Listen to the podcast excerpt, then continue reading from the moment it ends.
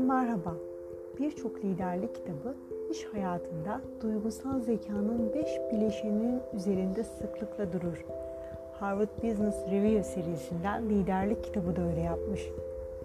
Öz farkındalık, kendini ayarlama, motivasyon, empati, sosyal beceri bunlara büyük bir alan ayrılmış bu kitabın içerisinde. Bunlar seçkin liderleri ayırt etmekle kalmayıp güçlü performansla da bağlantılıdır diyor. Ve bu beş özellik içinde kilit sözcükler verilmiş kitabın içerisinde. Öz farkındalık, kendini bil, kendini ayarlama, duygularımız ve biyolojik dürtülerimize yön verebilme, motivasyon, başarma yeteneği, empati, yol arkadaşlığını geliştirmek için ustaca yaklaşımlar ile duygulanma durumunu hissettirme. Sosyal beceri, başkalarıyla ilişkileri yürütme yeteneği. Burada yöneticiler için de çok önemli bir not var. Diyor ki, yöneticiler icraat yapar. Bilgi eyleme dönüşmediği sürece devam etmez ve bir işe yaramaz. Ama eyleme geçilmeden önce yöneticinin de rotasını bilmesi gerekir. Eylem planı bir niyet açıklamasıdır ve sık sık revize edilmesi gerekir. Çünkü her başarı yeni bir çözüm yaratır ve her başarısızlıkta. Napolyon'un zaferle sonuçlanan hiçbir savaşının onun planlarını izlemediği anlatılır. Ancak Napolyon tüm savaşlarda eylemi planlamıştır.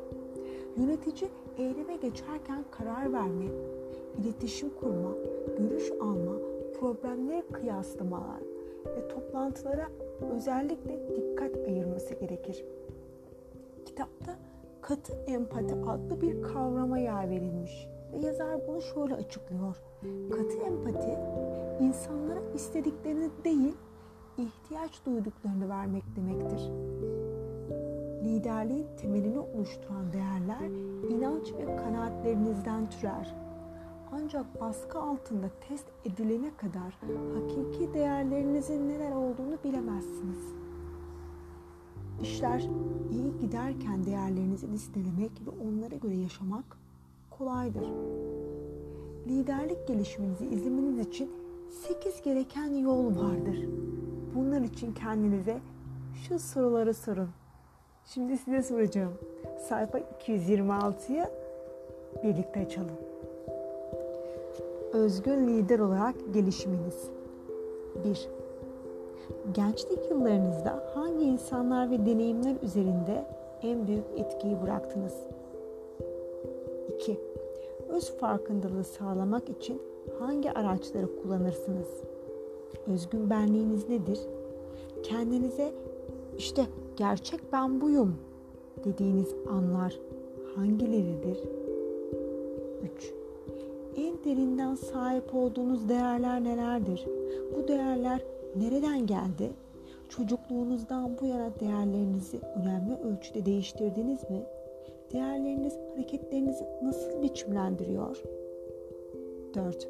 Sizi dışsal olarak ne motive eder? İçsel motivasyonlarınız neler? yaşamınızda dışsal ve içsel motivasyonlarınızı nasıl dengelersiniz? 5. Ne tür bir destek ekibiniz var? Destek ekibiniz sizi nasıl daha özgün bir lider haline getirebilir? 6. Yaşamınız bütün halde mi?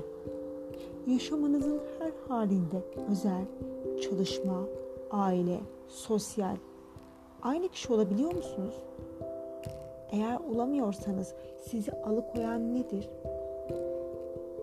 7. Yaşamınızda özgün ne anlama gelir? Özgün davrandığınız zaman lider olarak daha mı etkinsiniz? Ve bir lider olarak özgünlüğünüz için hiç bedel ödediniz mi? Buna değdi mi? 8. Özgün liderliğinizi geliştirmek için bugün yarın ve önümüzdeki yıl hangi adımları atabilirsiniz? Bahar'ın kitaplığı. Bu bölüm sona erdi. Bir sonraki bölümde görüşmek üzere. Hoşçakalın.